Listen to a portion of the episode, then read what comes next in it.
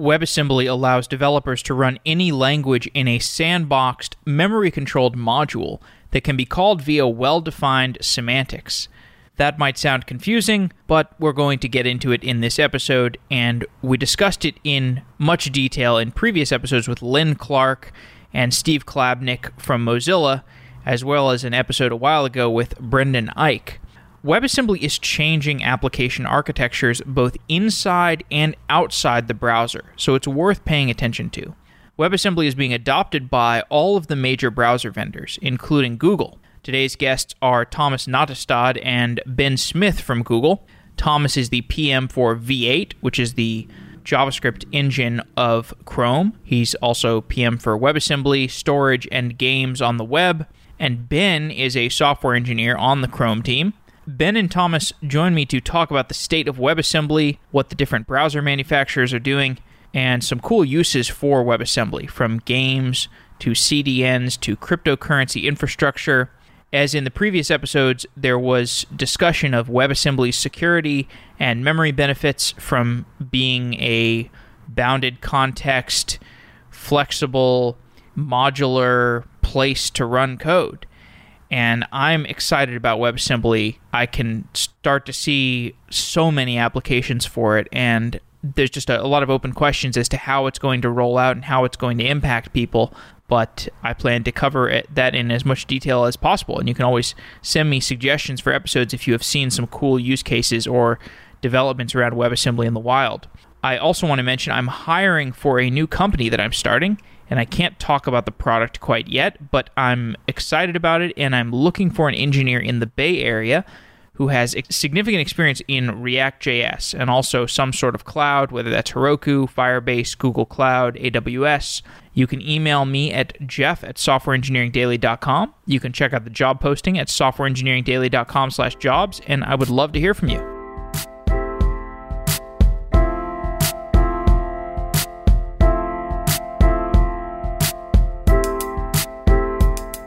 Ben Smith and Thomas Nattestad. Welcome to Software Engineering Daily. It's great to have you.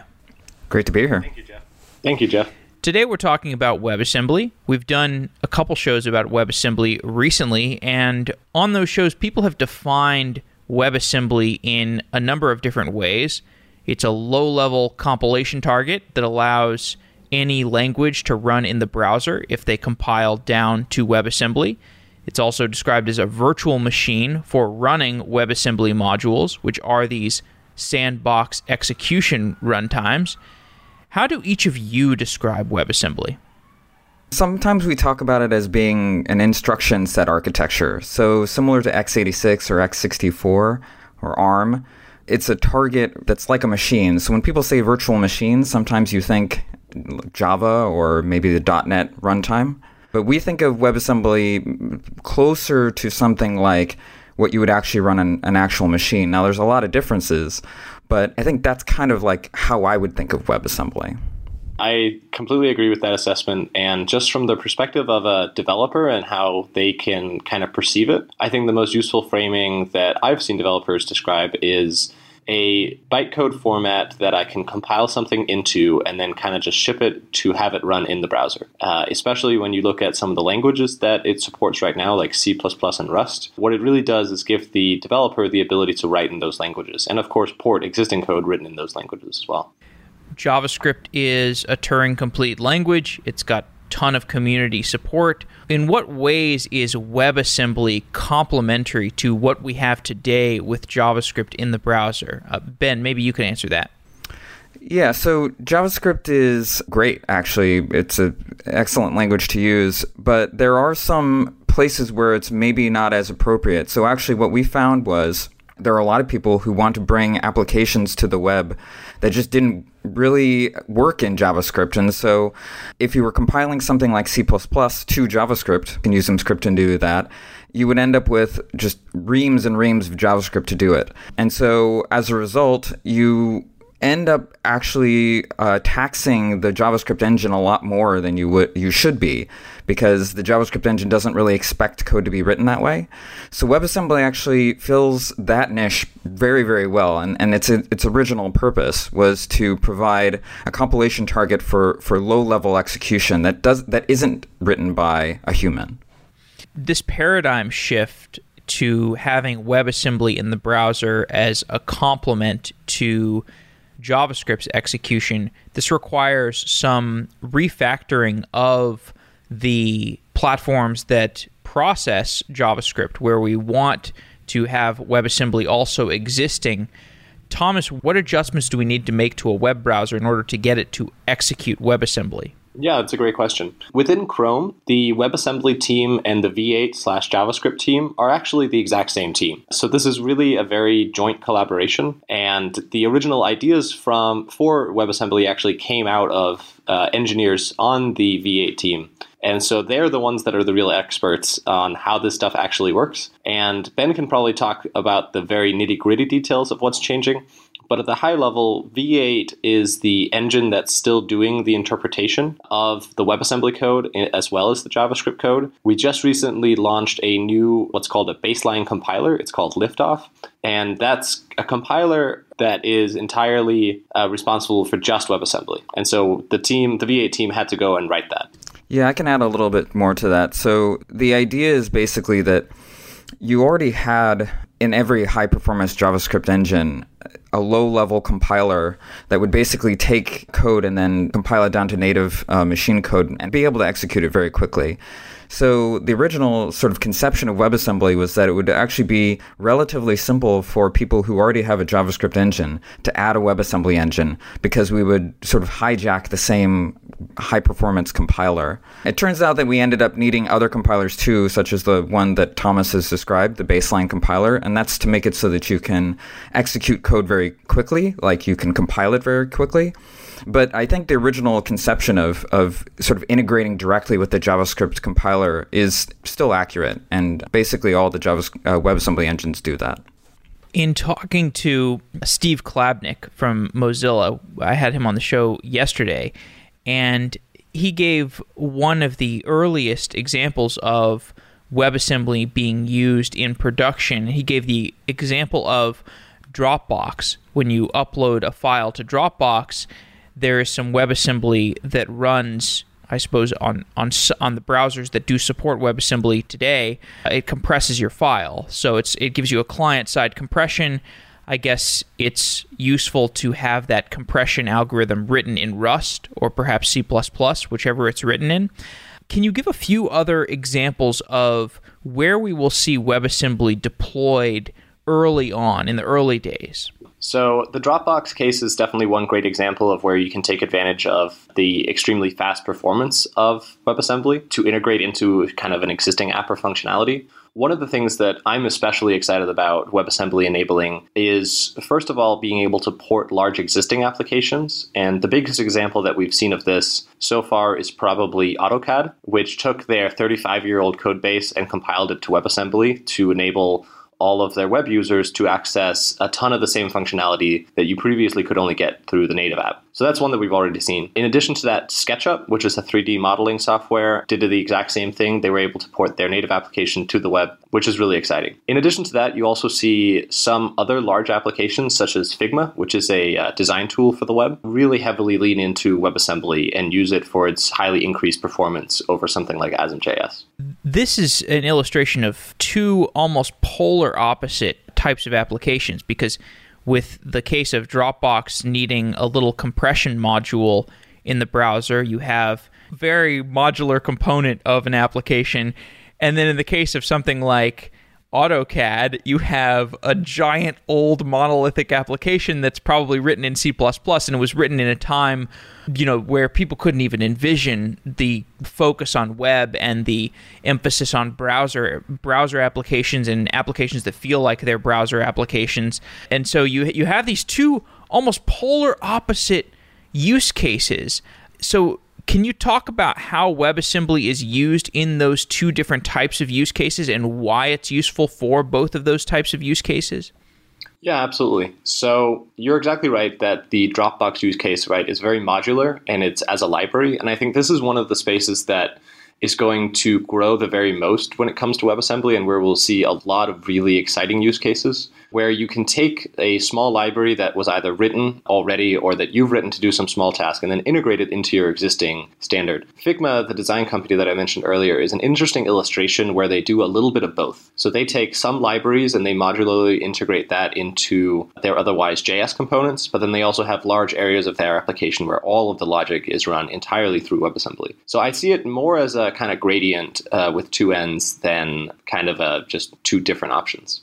It's interesting actually because with a lot of like say javascript frameworks versus libraries right this is a conversation that people have a lot. Like does the library sort of integrate nicely into your already existing application or does it sort of take over and want to control everything? And i think one of the things that's pretty exciting about webassembly is that it can actually fill both roles. Because it's so sort of sandboxed and modular it allows you to sort of say well i want to have everything in this or oh maybe just a little piece of it yeah, that's very well said, Ben. And speaking of JavaScript frameworks, I'll mention that the Ember framework is currently looking at and has already started making commits to adopt WebAssembly to do some of their more computationally intensive aspects. And so that's one example of actually integrating WebAssembly into an already existing library.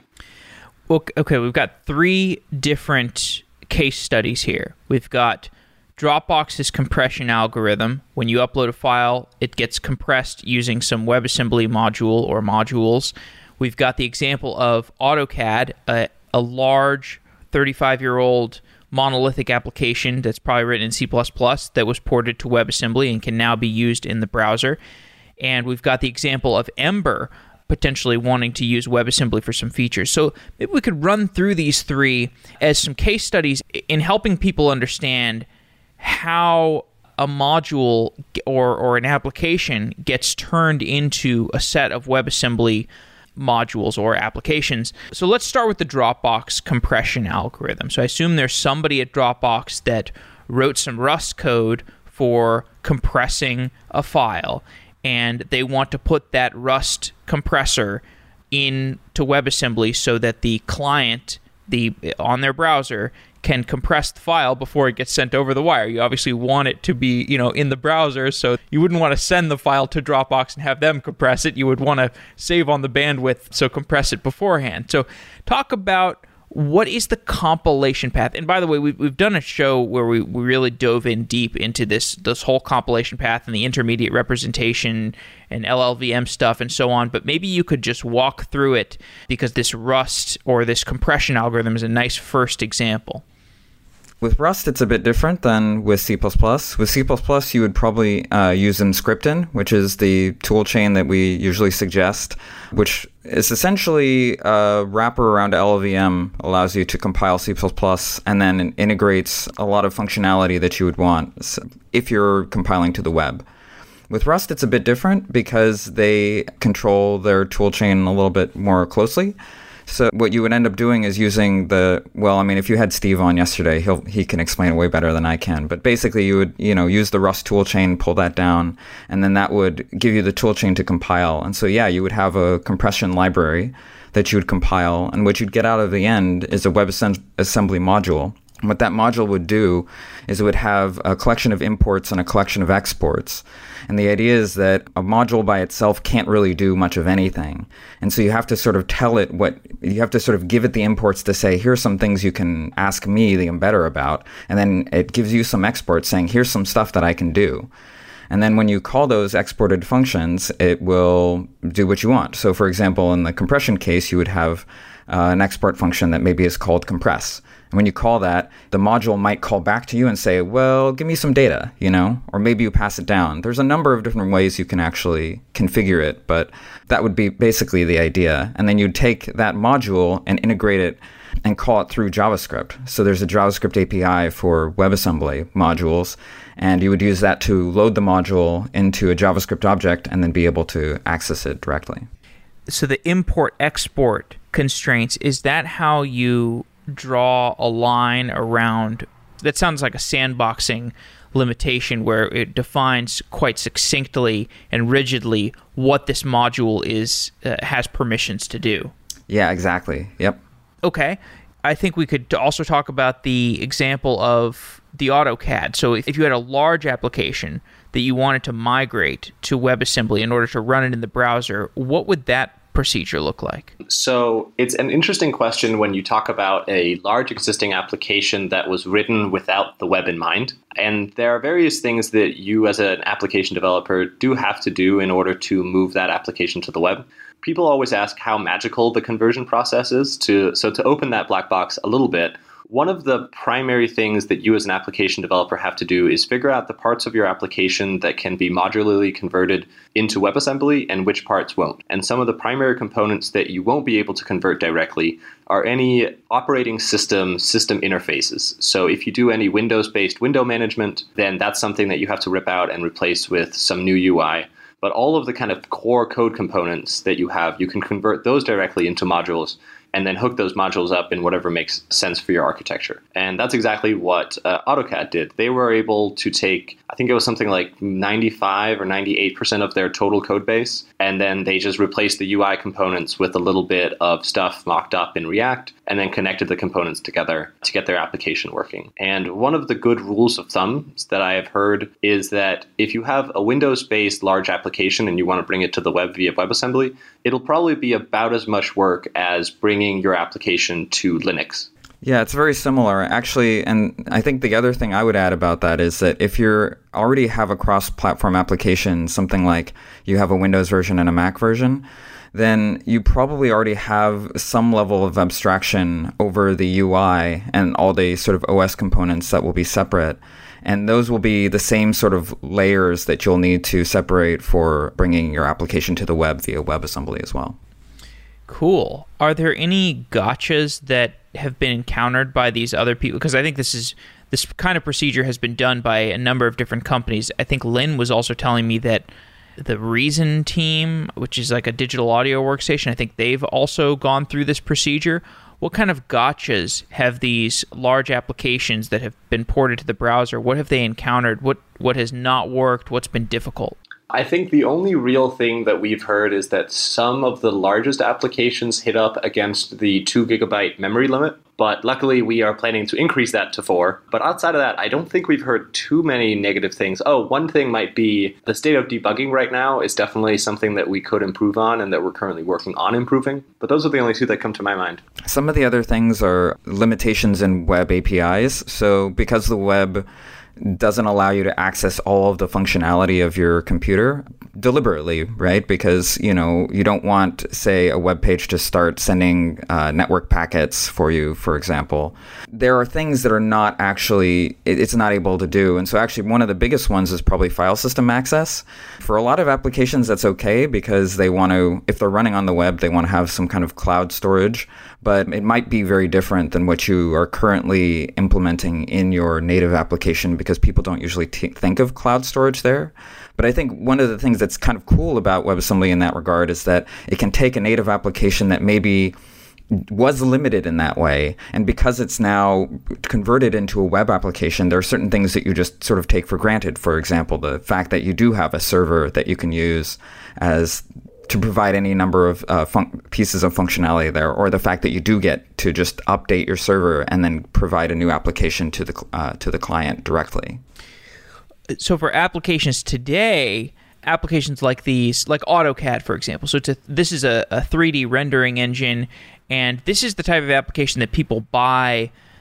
You know that that super high end uh, Apple computer where it like is a giant cylinder that kind of looks like a trash can and it's like six thousand dollars and it's really expensive. It's really performant because you're doing some kind of 3D rendering or movie production on on your laptop. And it would be great if even if you were using the WebAssembly version, you could access all of the horsepower of that computer. But my understanding is that that's probably not doable today. And I think to your point, someday that kind of stuff will be accessible via server, or, or maybe not, or maybe you'll always need a, a giant trash can computer for for some particular kinds of applications. Maybe it's a VR or, or AR or something like that. But if we assume that we do need some kind of heavy client device and we want to be able to take advantage of all of the resources on that heavy client device. Thomas, maybe you could talk about overcoming the memory constraints that exist in the browser today and, and kind of the memory constraint model of these WebAssembly modules. Yeah, absolutely. So I think, first of all, I want to make it very clear that our goal with WebAssembly is exactly as you say to expose all of that underlying horsepower of any machine that you're on and to make sure that any web application can take as maximal advantage of everything that your CPU slash computer has to offer. And right now, today, you have a huge boon on JavaScript, but we're also adding a lot of things to let you get more control over all of the resources that your computer have. One of the big ones is Threads, of course, which gives you fast access to multiple cores on your CPU. And then additionally, also SIMD, single instruction, multiple data, to really optimize for that, like very uh, high mathematically intensive use cases. So, like our overall ethos with WebAssembly is exactly as you describe, is, is getting all that horsepower. Specific to the memory limits, we know that we can go fairly easily from the 2 gigabytes to 4 gigabytes, which should be sufficient for the vast majority of use cases. But I think there are options in the future to go even beyond that if we find that it's needed. It's just a matter of prioritizing getting the fastest bang for your buck. Sure. Ben, anything you want to add? Yeah, so about that last point, the reason there's a 4 gigabyte limit is that currently WASM is what we call WASM 32, which means it's a 32 bit uh, architecture essentially. And that actually has a lot of benefits in the sense that if you're running a 32 bit WASM module inside a 64 bit CPU, which is what most of us have these days, you can actually use tricks to make it run fast and um, to perform the sandboxing that, that's necessary. So the option to, to sort of break through that 4 gigabyte limit would be to add a WASM 64. We have sort of thought about that and, and how that might work but we haven't actually put any serious effort into it yet. But I think it's an interesting avenue to explore in the future, definitely. All right. The third example that you mentioned was Ember JS. So Ember is a web application framework for uh, doing Java, making JavaScript-based applications a higher level JavaScript framework. How would Ember use WebAssembly? So, as I understand it, Ember right now is looking at using WebAssembly to do some of the DOM diffing that they currently do for their rendering. And so that's one component of the Ember framework that is kind of bottlenecked on performance. And so they should be able to modularly take that component out and then replace it with a WebAssembly one to just get faster improvement. That means that they'll have to figure out what language they want to use, like C or Rust, write the actual code in that language, and then compile it to WebAssembly and integrate it through JS API calls to their existing framework. The cool thing there, though, is that it means that you, as an Ember user, if you did have this, would sort of not have to even know that you were using WebAssembly. It wouldn't really even matter to you, really.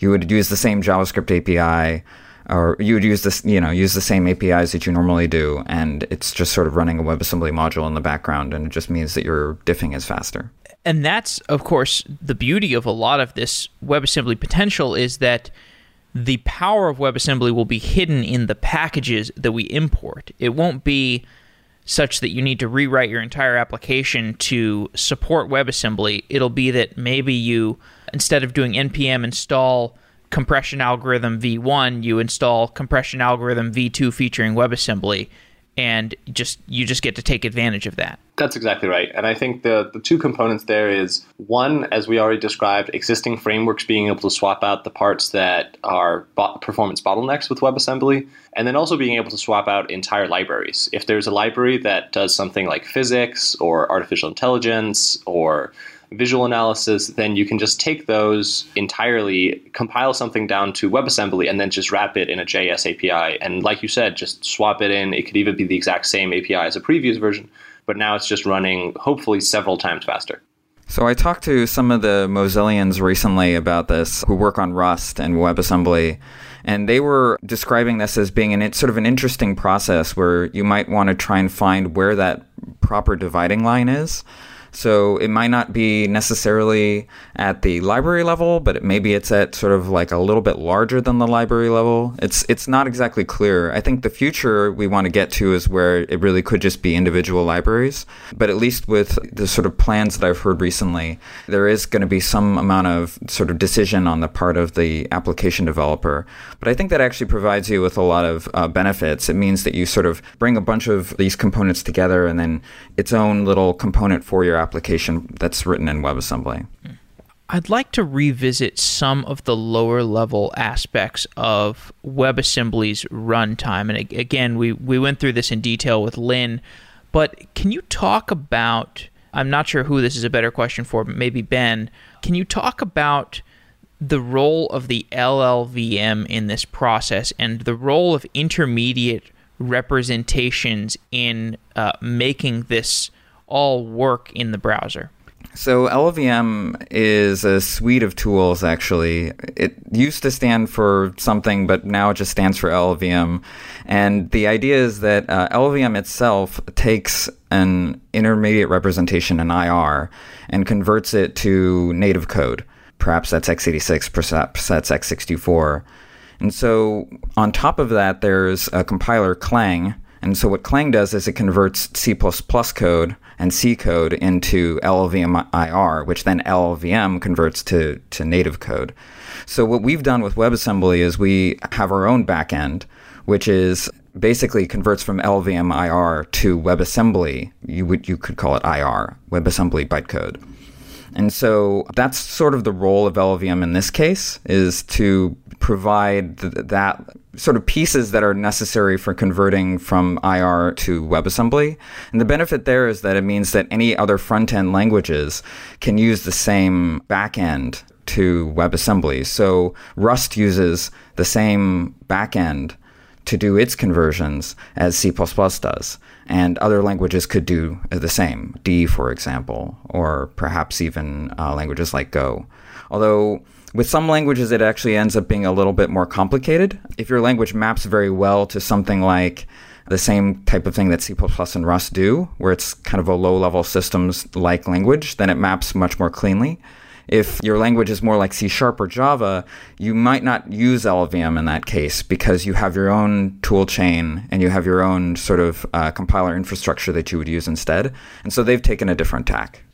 I think I see. So LLVM is, correct me if I'm wrong, is a way of writing interpreters. It's not, whereas it may have been referred to as an interpreter itself in the past, now it's more like you can use it to interpret things from one language into another, like a higher level language into assembly cl- code. Yeah, I mean, we usually use the term compiler, but yeah, it's this it's the same sort of idea. It's it's just translating from one representation to another. And the question is whether that representation is something like a programming language or it's something like the internal representation that LLVM uses itself so in this case, we would take the C or C++ or Rust code. It would be compiled down to the LLVM uh, intermediate representation, and then something would compile that intermediate representation down to the WebAssembly format. Exactly. Yeah, that's the WebAssembly backend. So essentially, I mean, I don't know how, how in depth we want to get here, but there are multiple level levels of. Well, there's just one IR, but there's actually different formats that it takes, sort of as it goes through the process. But the whole idea is that you can sort of write the IR in a say, say more of a normal way, more like a programmer would do. And then the whole point of the sort of LLVM infrastructure is that it can take that format and then it can do optimizations on it, improve the code, and produce better output than you would be able to. You could do it by hand, but you wouldn't want to, is sort of the question. So that's kind of what LLVM is doing for you there. It's providing that, that level of optimization over the code that you write. So in managed runtimes, I think you have this hot code path runtime situation where your virtual machine can look at the code that's uh, executing and it can look at, for example, the code that's executing in loops. And since it's executing in loops, it can optimize that code to run faster. But I think in, in these modules, it that's not exactly what we want because we, we have a we have a sandboxed amount of memory. Is there some degree of management that's occurring over these modules once they are fully compiled into the WebAssembly format? Is there a management layer that's doing things like hot code path detection? You could do that, but WebAssembly is actually specifically designed so that you don't have to do that. So one of the things that makes writing a JavaScript VM so difficult, it's like you say, it is a dynamic language, and so you have to, if you converted JavaScript directly into machine code, uh, and, and there actually are JavaScript engines that do this, it wouldn't run as fast as a lot of the engines that we have today. The reason that it runs fast is that it, it does exactly what you're saying. It, it sort of analyzes the code as it's running, tries tries to determine the things that are currently the slowest or the, or the things that are the hottest, and then it tries to optimize that. But what WebAssembly has is it has full information about the types of the system and all the layouts of the and all the structures. And so, like C++, or very similar to C++, it can actually do much more ahead of time compilation. So what happens is when you write your code in C++ and you compile it to WebAssembly, it actually will do a lot of the same optimizations that your C++ code would do when it's compiling to to x64 or to ARM. The difference is that there's a separate compilation process that happens when you take WebAssembly and you convert it to the actual native code, and that happens on the client side in the browser. And so the WebAssembly engine itself can sort of choose what it wants to do. It, it could just take the WebAssembly code and convert it to assembly code directly. And since it's already been optimized by something like LLVM, that's maybe not such a bad choice, actually. But you can also choose to take that WebAssembly code and then perform more optimizations still on it. And there, there might still be optimizations you can do because, let's say, the generated WebAssembly, there, there was already some optimizations done, but there are certain optimizations you could only do once you have a native architecture like x64. So that's kind of what is happening there. Is actually two compilation steps that happen and two p- potential points for optimization as well. In terms of the security and the sandboxing of of WebAssembly, can you talk about maybe Thomas can can talk to this as, uh, as well the standards that you need to impose around whatever that sandbox is and and developing that API for the modules to make sure that they have enough privileges, but they are also highly constrained because you know the web is such an insecure place to play in. Yeah, I can speak to this. So when I think about you know security and, and API access of WebAssembly, there's kind of two components.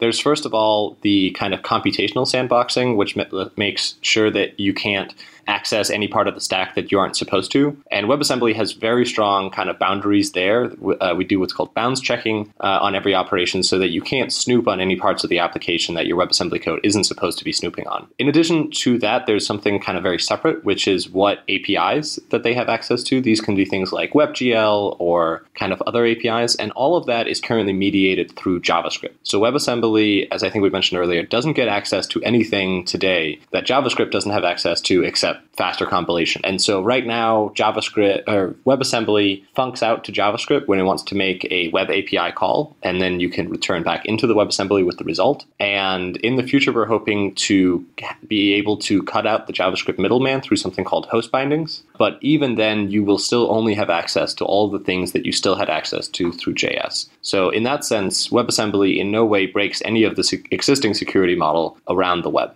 And Ben, maybe you can speak to a little bit of some of the like module import export rules. There's not much to say there except for that you really can only import and export uh, functions and globals. And well, actually, you can import uh, WebAssembly memories and WebAssembly tables as well. But sort of functions and globals are sort of the most natural thing to think about. And the idea there is just that like you can take a JavaScript function and you can pass it as an import to a WebAssembly module. And then whenever the WebAssembly module wants to call, it'll just call out through that function. And then there's a, a translation layer that basically pops that over back to JavaScript. So that's sort of the, the way that you that you interact. And these different modules, the different WebAssembly modules, I want to understand a little bit better how they're interacting with each other and also how they are getting uh, created and destroyed. Are the different WebAssembly modules sharing memory with each other, or are they copying values and passing them to each other? And are these different modules being managed by some overseer in the browser that can know about the different modules that you're running? Tell me a little bit more about that that uh, that overview of the different modules. Uh, yeah, I'll talk about this a little bit. So there is no really overseer. I mean, you might say that the browser engine itself sort of knows about all the different WebAssembly modules and knows perhaps how they want to be interacting. So if you did have two WebAssembly modules that one exported a function and the other imported that function, the sort of browser engine knows that it can call straight through from one function to another. But in general, it's sort of the responsibility of the JavaScript application to provide that that sort of glue. Now that's currently the case. What we're trying to work on is is better ES6 module integration. There's a proposal for that, and the idea there is that then you could actually have something like um, an ES6 module, which is actually a WebAssembly module, and those sound you know they both use the term module, and so you'd think that they're similar, and they are similar in some ways, but there are some differences as well. But then the goal there would be that you would actually have a module that you can import just like you would import a JavaScript module, and it might be more transparent. As it is currently, the way that data is shared between modules and even between a WebAssembly module and JavaScript is through what we call WebAssembly memory, which is we also call linear memory. The idea is that it's just a linear collection of bytes. So uh, you might almost think of it as being the same way that you take some data and you serialize it to a file when you're writing out your, your file system state, it's, it's very similar. You would have to have a format that you write out that both sides know about. So the WebAssembly module writes out to the, to the memory and says, here's my data. And then the JavaScript side says, oh, I know how to read that data. And there are tools that actually make this simple so you don't have to do it yourself. But, but that's basically the idea. Okay let's zoom out a little bit. I think we've given people enough of the low level guts of WebAssembly for now. The use cases for WebAssembly outside of the browser. It's easy for people to understand how this is useful inside the browser, but I think the vision for WebAssembly is much bigger. I think the vision is that WebAssembly is going to be permeating like your whole experience as a computer user. You know, you, your experience navigating your file system, for example, will feel a little bit more interconnected with the web itself instead of feeling like this very just client sidey thing. Am I understanding that correctly? Can you tell me more about what is going to be the sensation of the computer user when WebAssembly is permeating more of our uh, application surface area? So, when we think about WebAssembly in non web contexts, we oftentimes have seen interesting use cases on the server and through blockchain. So, one of the interesting things that have been done on the server are things like CDNs like Cloudflare have started adopting WebAssembly, and they've adopted it because they're interested in its security properties meaning that they can let users write WebAssembly or a language that compiles to WebAssembly and then have guarantees that they can run that securely and sandboxed on their server to do like conditional CDN hosting, for example. The second example is blockchain, which again values it for that same kind of security property. A interesting tidbit is that in the last several months, we've lost uh, two of the main team members on WebAssembly to blockchain startups. So certainly there are people there out there who are excited about this use case for WebAssembly, as are we. And in terms of having it run on kind of client machines, I don't think that's a use case that we've really seen so far. It's not like you get any additional ability to interface with the browser uh, by running WebAssembly inside of, say, a native application any more so than you could with any other language. I'll add a little bit to that actually. So WebAssembly has a lot of really interesting properties that make it very attractive to people. It actually sort of fills a sweet spot that hasn't really been covered by any other sort of format, um, as far as I can tell. And so a couple of those things are it's very, very highly specified. And so and it's almost completely deterministic. There are a few corner cases that are non-deterministic. So that's actually one of the biggest things for blockchain people is that they need a very deterministic runtime. And they had their own VM, but it was very convenient to reuse the WebAssembly VM because we were already doing a lot of the work on the toolchain support and it's and it's a format that's specified. So that's one of the other really big things for them is just that they they can say, "Oh, this already exists and we can just use it." So they're very very excited about that. Another thing that's really great about WebAssembly is that it's uh, low level, and so it, it's it's a little less uh, opinionated than other formats. So in the past, you'd have a format like say Java or .NET, which provides a lot of the same sort of ideas, but it's more opinionated in that it has its own object model. And currently, WebAssembly doesn't have that. And so what that means is that it, you can sort of use it for more things than you you might use uh, Java for. So in the case of like taking C++ code, you could compile that to a Java a Java module, but people mostly don't because it's it's not a it's not a great match. Whereas WebAssembly was specifically designed for that. So another thing that's really pretty valuable about WebAssembly is that it's a portable executable format. So in the same way as Java or .NET, like you can use it as sort of a way to say, well, write some code and hand it off to to somebody and it can run on any architecture. So that actually gives people who are writing an OS or some kind of platform a lot of power because it means that they can say, well, right now our platform only runs on, say, MIPS, but if we want it to run on x64, we don't actually have to change anything because we already have this portable executable format. So we actually have started to see people using it for that purpose, using it as sort of a format that you can just sort of hand off and just assume that it'll work and it'll run fast too. As a sandbox, why is WebAssembly preferable to Docker, for example?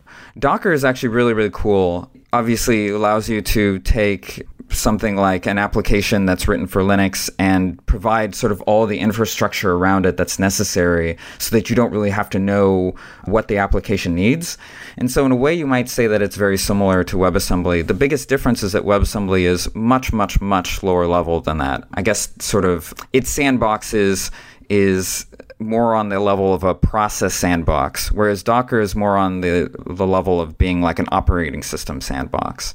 So one of the big benefits there is you can take a WebAssembly module and you can run I mean, you could run 10,000 of them probably, and I think that would be fine. I think you maybe do the same with Docker. I don't really know enough about the specifics there, but you might end up being hitting limits. Whereas we already see people run WebAssembly modules. Like you could run multiple WebAssembly modules in one process, and because you have the sandbox, you don't really have to worry about crosstalk as long as you sort of there's mutual trust between those in the process. So there's a lot of uh, benefits there.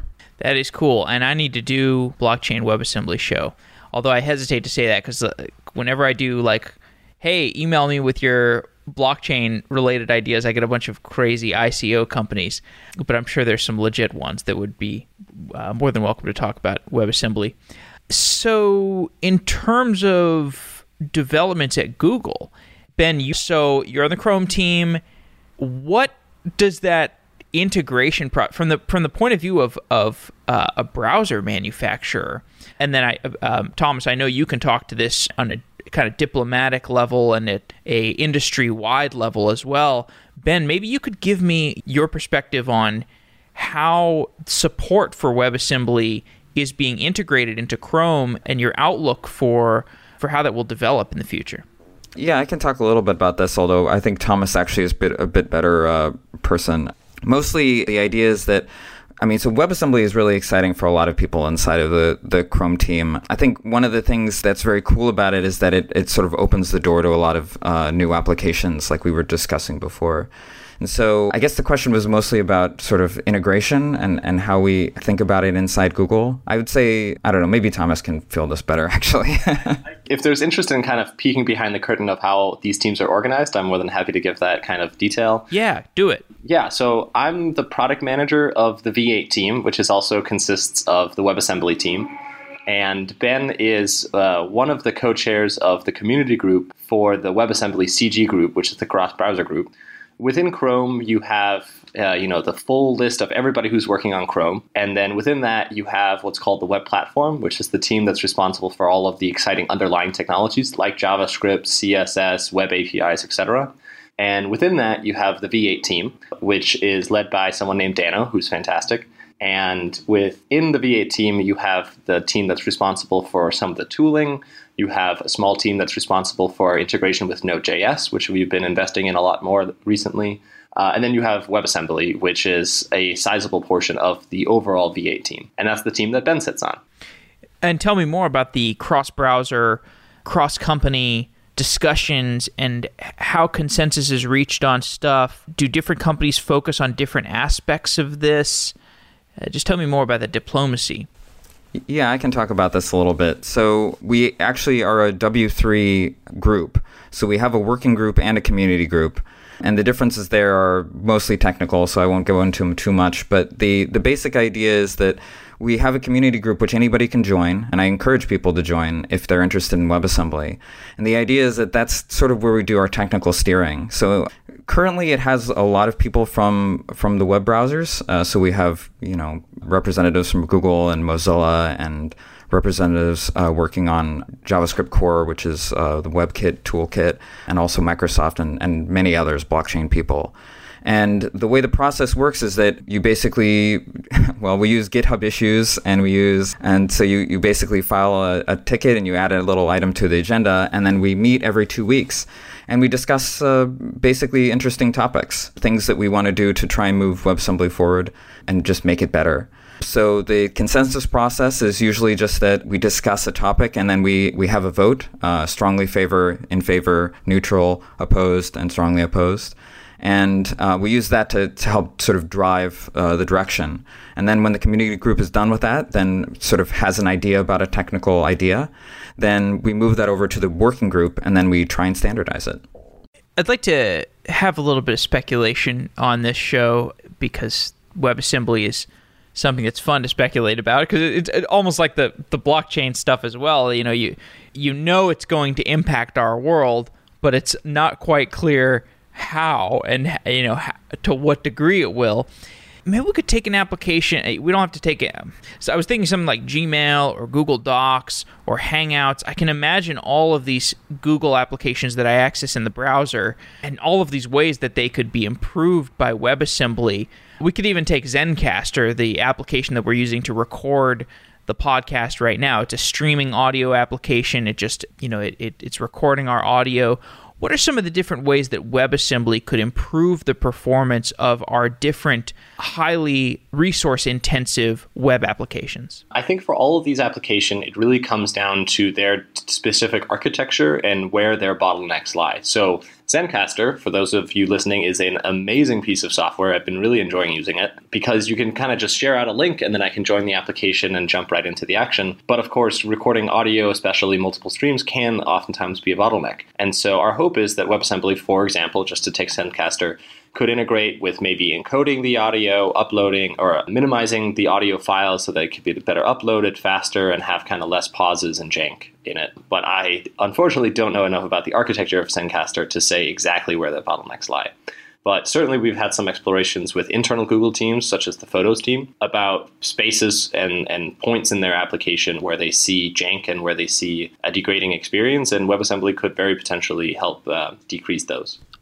Yeah, I, I agree. And I think one of the things we're sort of seeing now is that there are a lot of applications that are maybe not so interested in WebAssembly because it just doesn't really fit into their sort of the workflow. It really is currently very much more useful for people who have C++ or Rust or, or code like that, you know, sort of low level systems codes, which means that it works great for things like if you already have a code base in that form or if you're doing something that's uh, highly performant like compression or something like that. But we are planning and proposing many new features that will make it useful for people who are just doing everyday average coding and providing features for languages that do that sort of thing as well. And so I think that will sort of be the big turning point. And I think that's one of the things I'm most excited about in like the next year, two, three, four years or something, which will be when we sort of open the gates to all new sorts of languages that can be compiled to WebAssembly and then integrated into the web. I think that will be very, very exciting. And I think you'll see a lot of people start to just jump on it and use it for any number of things, like things we can't even imagine right now. I think that's very, very exciting. Yeah, why hasn't Go been more widely used for WebAssembly modules? Why has the focus just been on Rust and C++ and C? This essentially comes down to whether or not the language is a managed language, which means does the language have its own internal garbage collection system or does it rely on uh, manually ma- managing uh, the memory? And something like C and actually Rust as well does have that manual memory uh, allocation. And that means that when you write Rust code, we can translate that very directly into WebAssembly without having any concerns around memory leaking. The issue comes in when you have an internalized garbage collection system that you then have to compile, you can end up having some weird cycles with the actual web browser that can cause some of these applications to potentially leak memory unless you're extremely careful. So it can be done in some cases, but it's something you have to be very careful about. We're working on a proposal called the Managed Objects proposal as part of the WebAssembly CG group, and what hopefully that'll enable is better integration of uh, external languages, their garbage collection system, with a garbage collection system built into WebAssembly so that they can better manage their memory and prevent memory leaks. I didn't know Go was a garbage collected language. Yep, yeah, it is. And actually, there is a version of Go that you can compile to WebAssembly currently. I think it's maybe sort of just more experimental at this point, but our goal is definitely to make it so that languages like Go can use WebAssembly and people can just not really have to think about it. But yeah, I think WebAssembly as it currently exists is going to be a little bit of a rough place for them for that. Um, but we're definitely moving in a direction where we can we can make it easier for them. JavaScript is necessary in this uh, interaction between application web applications and WebAssembly modules. As WebAssembly becomes more and more important, how do you think it will change JavaScript? I always expect JavaScript to exist in the browser, and I don't expect that people, at least in my foreseeable future, what I can imagine, I don't imagine that people will drop having to write some amount of JavaScript. My hope is that for those who really don't want to, they can write extremely minimal JavaScript, but WebAssembly as a goal is in no way trying to replace JavaScript. So I think that they will continue to interoperate. JavaScript, because it was the only language of the web for what, 20 years or something, ended up having to sort of put on a lot of different hats. And so, uh, because it's a language that people write by hand, it has to have a lot of features that make it nice to write by hand, you know? And so a lot of the, the features that the um, technical group adds are features that are useful, but they are mostly useful for people. And so in some ways, I think WebAssembly takes a lot of pressure off of JavaScript as a language. You can push it in more of a, direct, a direction to make it useful for people, and you don't have to worry about making it a language that's useful for as a compilation target for like for programs. The hope I have is that when people think, well, I want a new web- language to run on the web, they think, oh, I can use WebAssembly and they don't have to use JavaScript. And I think for JavaScript, that'll be great. That means that they can focus on making it a language, the language that, that they want, the language that people want, as opposed to a language that people are sort of cramming their ideas into, you know? Okay, well, let's wrap up with just a little bit of uh, forecasting. So, in about a year, where do you each of you think WebAssembly will be? What kinds of progress will have been made, and what will we be doing with WebAssembly? So I'll speak maybe to my hopes about the ecosystem, and Ben can speak a little bit more to the format. But I think WebAssembly is going to really continue to take off in the next year. I think we're going to see a large number of large applications similar to the AutoCAD, SketchUp, and Figmas of the world start to come to the web and especially existing native applications. I'm also extremely excited about what the kind of grassroots developer community will do with libraries and what kind of libraries you will see. I think you'll start to see WebAssembly integrated both as kind of libraries by their own right and also integrated into existing libraries and frameworks, such as the example with Ember showed. And on the note of libraries, I'm especially excited about what people will do with the existing wealth of C++ libraries. You can take things like that were part of GNU or other like amazing open source C++ projects and libraries, and you can just now get to utilize those in the browser. And if you're an extremely awesome and kind developer, you'll wrap that library in a JS API, upload it to NPM, and now suddenly the entire developer ecosystem has access to that new library and functionality with a minimal amount of work on any given one developer. So that's that's where I see WebAssembly going. Yeah, so I'm excited about all that stuff too. I think I focus much more on the technical side of things, and so one of the things I'm most excited about, and I think we'll definitely see in a year, is uh, threads and probably SIMD as well. And that just means it'll be much more possible for, like we were talking about earlier, for you to basically use all the, the functionality that your machine expects. So you could basically load up an application in the web and you could run it and not even have to think about it. You could you could basically have applications that are as powerful as things like Photoshop running in the web. I, I, think that's pretty reasonable to assume. And one thing we actually haven't talked about at all in this podcast, which is really surprising, is we'll probably see a bunch of games too. We've been talking to a ton of people who are interested in games and bringing their games to the web, and I think we'll see a lot of that. Very, very excited about that. You're exactly right, Ben. It's surprising we haven't mentioned that. Just to maybe end the podcast on that note, we have been working really closely with Unity and Unreal game engines, and they both now support an export target that is the web, so that you can take any of your existing Unity or Unreal content and then just compile it to WebAssembly and ship it in the browser and take advantage of all the advances in WebGL technologies to run an extremely performant game experience. And then leverage all of the things that make the web awesome, like the fact that I can start a game, copy the URL, send it to my friend, and he can just click it and instantly be in the action with me without having to worry about downloading or doing any of that kind of upfront labor. And I'm really excited to see what kind of games will be enabled by that. Very cool. Well, you guys have given me a lot of ideas for future shows, and I think I can basically I can almost envision a, a series of shows on WebAssembly in practice with some of these different verticals. So Ben and Thomas, thank you for both coming on the show. I've really enjoyed this conversation. Yeah, thanks for having us. Yeah, thanks so much. Wow.